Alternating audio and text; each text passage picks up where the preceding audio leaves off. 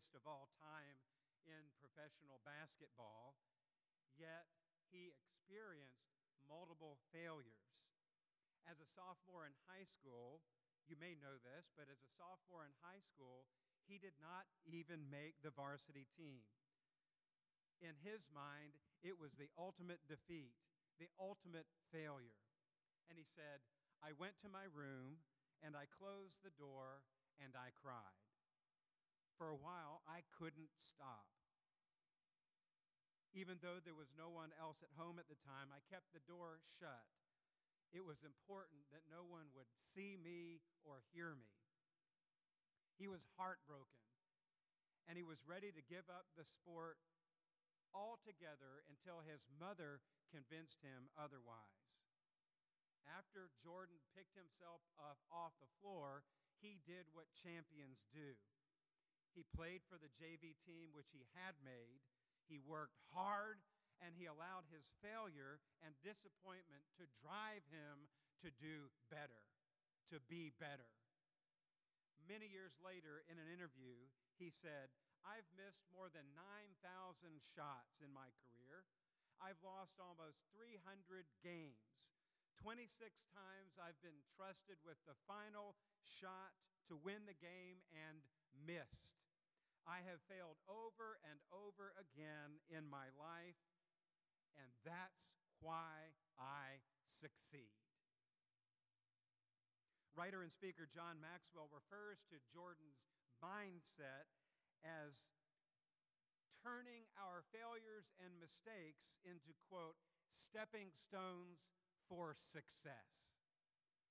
In today's passage from the Gospel of Matthew, Jesus tells a parable about a farmer who sows seed and experiences failure in 75% of what he has sown. This parable also appears in the Gospels of Mark and Luke for your own study. I want to suggest today that Jesus, in this parable, is teaching his disciples and us that what God has begun in his ministry, despite apparent failure, will have ultimate success. This points to our big idea, our thought for today, that evangelism Evangelism is the sharing of God's word, the gospel. Evangelism is the sharing of the good news of Jesus. The parable of the sower reminds us that you and I are responsible for sowing good seed, but God is the one who makes it grow. We do our part, but God does his. I heard an interview with uh, Tim Keller's biographer. Tim Keller recently passed away, the pastor of Redeemer Church in Manhattan. And once uh, Keller was quoted as saying, My wife and I, when we planted Redeemer, we brought the wood and God created the fire. I like to think of it that way that God is the one who makes it grow. We bring the kindling, and God is the one who brings the fire. Our context today in Matthew's gospel takes us to a city called Capernaum, which was significant uh, town, uh, city, bustling economic area in the northwest part of the Sea of Galilee. Town was strategically positioned along important trade routes, making it a thriving center for commerce and cultural exchange. It had a very diverse population composed of Jews, Greeks, Romans, and other ethnicities. This environment made it the perfect place for Jesus to uh, house or to have his headquarters, if you will, his home base, his hub for all of his ministry. One day, Jesus was at the house. The house was a place where he and his disciples would meet uh, others had allowed him uh, to use it, to have it as their central hub. And then he, the, the Gospel of Matthew uh, says that that same day, Jesus went down to the seashore and began to teach. New Testament scholar A.T. Robertson uh, calls, and many other scholars, call this day the busy day for Jesus because of all the activity, the stress, and the strain that he had experienced. Before this part of Matthew's gospel, it'll be Matthew 13. In just a few moments, we'll read it.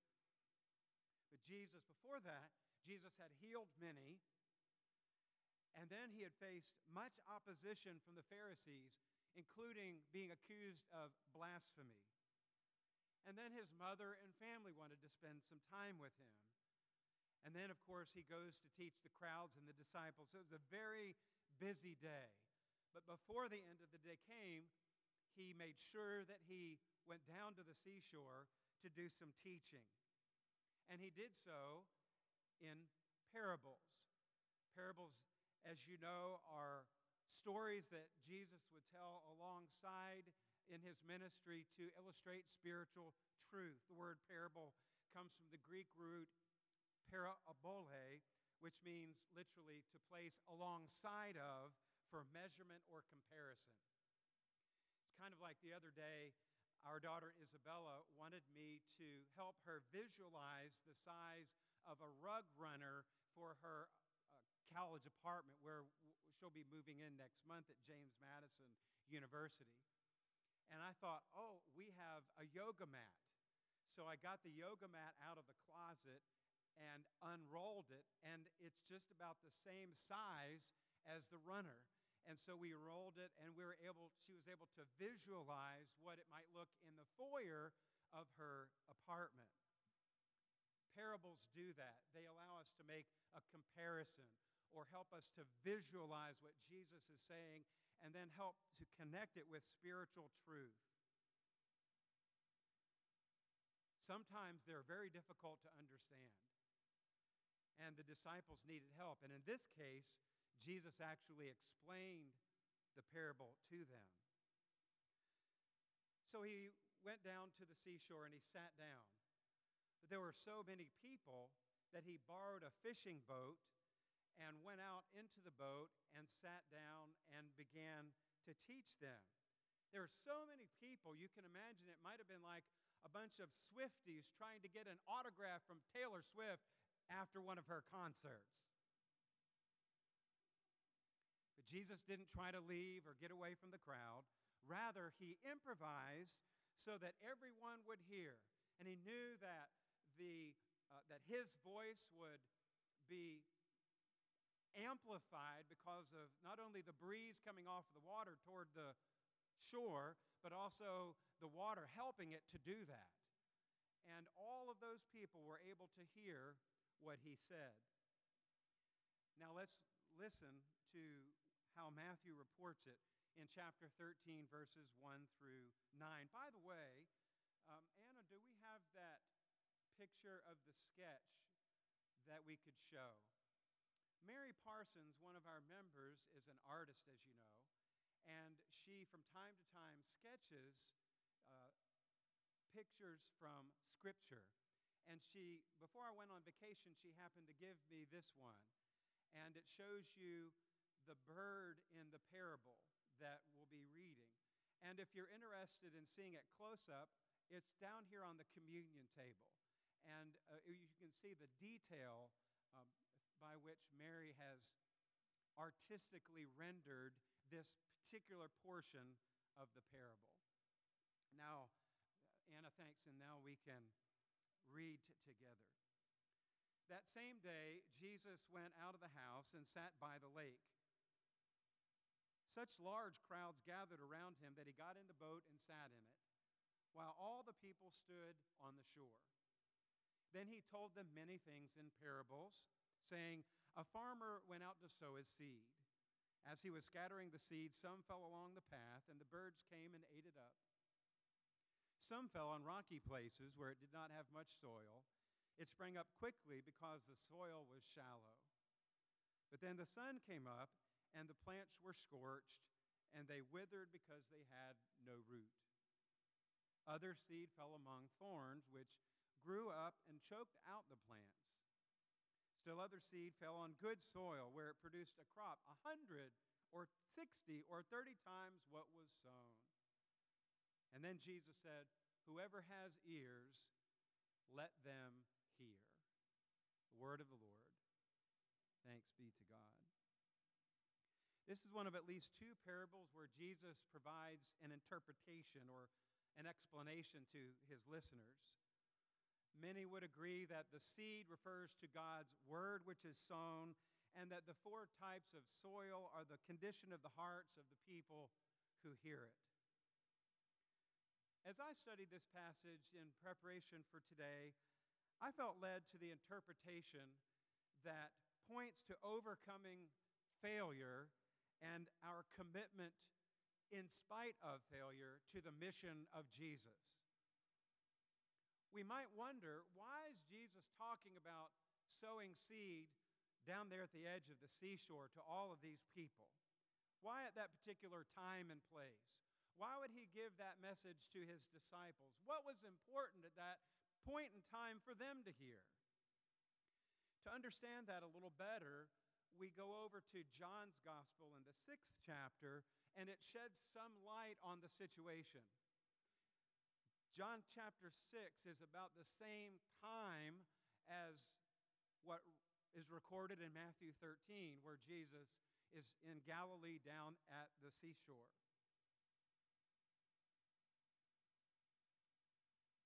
In John's gospel, so we go there to help with a little back story. We see that he fed the 5,000 with two loaves and fishes. He walked on the water to calm the fears of the disciples. He declared, I am the bread of life. He who comes to me will never go hungry, and the one who believes in me will never be thirsty. And then he said, For my Father's will is that everyone who looks to the Son and believes in him shall have eternal life, and I will raise them up at the last day. Then many of the Jewish religious leaders became much more hostile toward Jesus, saying, Is this not Jesus, the son of Joseph, whose father and mother we know? How can we now say, How can he now say, I came down from heaven? And Jesus said to them, Stop grumbling among yourselves. And he began to remind them of his purpose and how the prophets foretold of him. And he read of the Old Testament prophets to put it back on them. And then they began, the religious leaders did, sharply arguing among themselves, How can this man give us flesh to eat? Where he's saying, I am the bread. And then Jesus continued, This is the bread that came from heaven. Your ancestors ate manna and died, but whoever feasts on this bread will live forever. After this, many of Jesus' own disciples heard all of this going back and forth. And John, in his gospel, reports that on hearing of it, many of Jesus' own disciples said, This is a hard teaching. Who can accept it? And then in John 6, chapter 6, verse 66, he says to us, John does, from this time, many of Jesus' own disciples turned back and no longer followed him.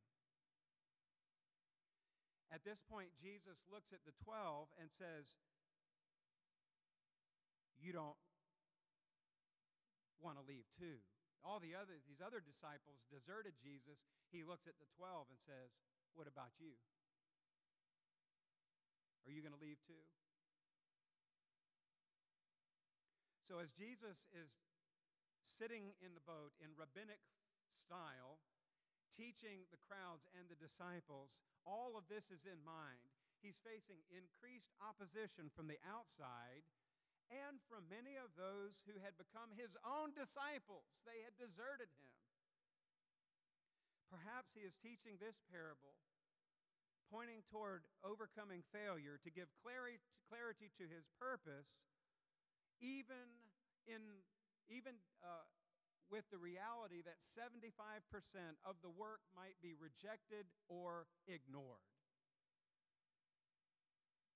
Let's unpack this just a little bit, and then we'll seek to make some application related to the ministries of outreach here at Huguenot Road Baptist Church. And evangelism is part of our outreach ministry, our outreach pillar in our church's vision. I believe that in this parable, Jesus is helping us to see that failure is part of growth. We're never going to get it all right. We've got to do our part and trust that God will do His. Sowing the seed, trusting that God will make it grow. Failure is part of growth. The farmer scattered seed, and birds pecked part of it up. He sowed seed on rocky soil. The, uh, this kind of soil had a thin layer of maybe of topsoil, but below that was hard li- limestone. And once the roots penetrated through the soil and hit the stone, it, it would die. The farmer sowed seed in weed infested soil and it got choked out. And then finally, Jesus talks about the good soil. 75% of the seed sown did not bear fruit, it was a failure. We can stop there and let failure win, or we can focus on the remaining 25% that produced, as Jesus said, 160 or 30 times yield of the seed that was sown. That's tremendous. But it was part of continuing the work of God despite the failures we experience. Failure is part of growth. If Jesus taught that failure is a part of reaching a harvest, then perhaps his disciples would not be so discouraged. And if they were considering deserting him, maybe they would stick around and continue in their commitment toward his mission. If you think about it, fishing is hit and miss. Farming is certainly hit and miss. Sales, if you're in sales, it's certainly hit and miss. Advertising and marketing is hit and miss. And we've already heard from Michael Jordan about sports that's hit and miss. Doing the work of evangelism is hit and miss. There are people who are just not going to accept it. Hitting one of three pitches in baseball is a great average. Think about the attempted goals in soccer, lacrosse, hockey, and other sports are successful but how many were attempted? Or the number of drives in football that you take in order to get a touchdown. Failure is part of achieving our goals and being successful. Listening uh, to a few entrepreneurs, Thomas Edison said, I have not failed, I have just found 10,000 ways that won't work regarding the light bulb, electricity. Oh. Henry Ford said failure is, the, is simply the opportunity to begin again, this time more intelligently. Fred Smith, who founded FedEx, said fear of failure must never be a reason not to try something. And our theologian, Oprah Winfrey, said there is no such thing as failure. Failure is just life trying to move us in another direction. We will fail if we're doing work, we will fail. We just have to be relentless and keep going, trusting that God is going to bring the harvest. A few examples of corporations that made big failures. Some of you might remember Satisfries in 2013, Burger King's attempt at a French fry alternative. How'd that go over?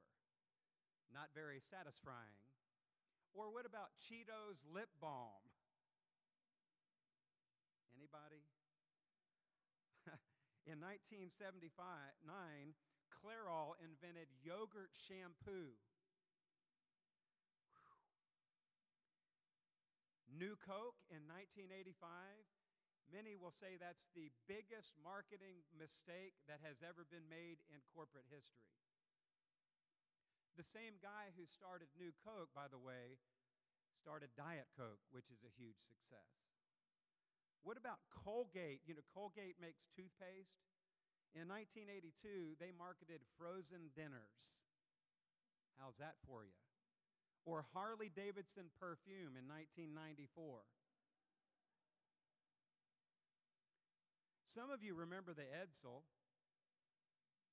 big automotive failure by Ford or the DeLorean in 91. And then I've got to speak to your technology people here.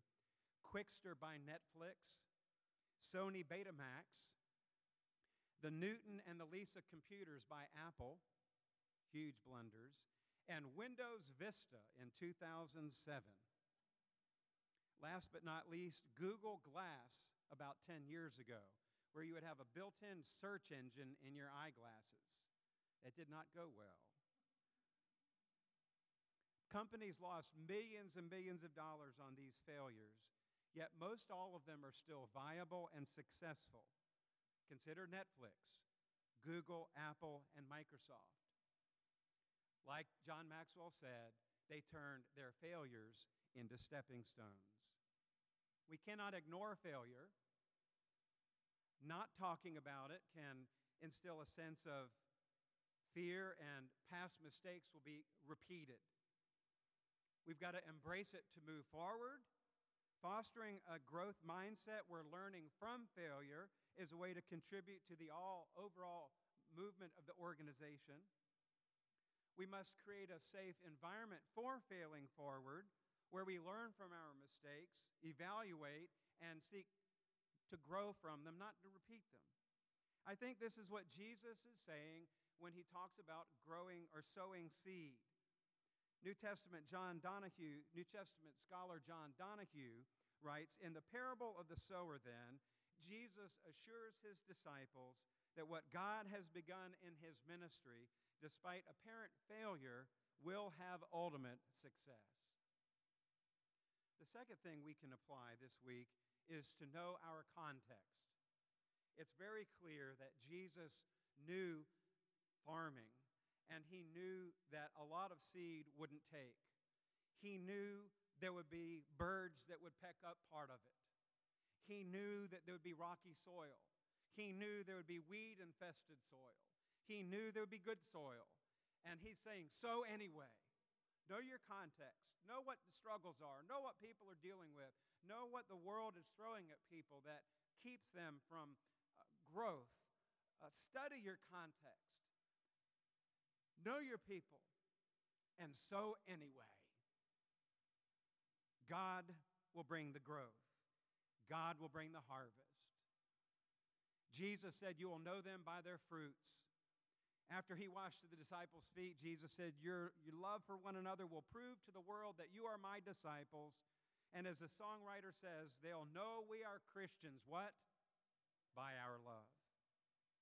Third, a reminder to have a mindset of persistence. Paul writes in Galatians chapter 6 A man reaps what he sows. Whoever sows to please their flesh, from the flesh will reap destruction. Whoever sows to please the Spirit, from the Spirit will re- reap eternal life. He says, Let us not become weary in doing good, for at the proper time we will reap a harvest if we do not get up. He's talking about the, the law of sowing and reaping when we sow seed, there will always be a harvest, and it will always be later and greater. I believe this is the mindset of persistence that Jesus is trying to cultivate into the life of his disciples. And fourth and finally, he wants us to remember always that God brings the growth. I can stand here and preach my heart out. We can offer the most meaningful worship. We can send mailings to the community. We can have the best website. We can tell people in line at the store about Jesus. We can, can do things in our community to share the word of God, but God is the one who brings the growth. We are called to sow seed, not to give, to give up. And we must remember that God brings the growth. Paul says this in 1 Corinthians 3 6. He said to the churches at Corinthians, Are you not acting like mere human? When one says, I follow Paul, and another, I follow Apollos, are you not mere human beings? What after is Apollos? And what is Paul? They're only servants through whom you came to believe, as the Lord has assigned to each one his task. But he says, I planted the seed, Apollos watered, but God has making it grow. Or as Tim Keller says, we bring the firewood and God brings the fire. Church, failure is part of growth. We will not get it all right. We just got to learn from our mistakes, evaluate, not repeat them, and grow through them. May we listen to Jesus, who transforms our failures into stepping stones to advance the kingdom of God in Bon Air, in Chesterfield County, metropolitan Richmond, and to the ends of the earth. We will fail forward, trusting Christ, who always goes before us. So let us keep on sowing and watering seeds of love, joy, peace, patience, kindness, goodness, faithfulness, gentleness, and self control. And trust that God will bring the harvest 100 times, 60 times, 30 times. It's worth every effort, every budgeted dollar, every failed program, mistake, or failure. Because Jesus said, there is rejoicing in the presence of the angels of God over one sinner who repents. Amen. Would you pray with me? Oh God, we thank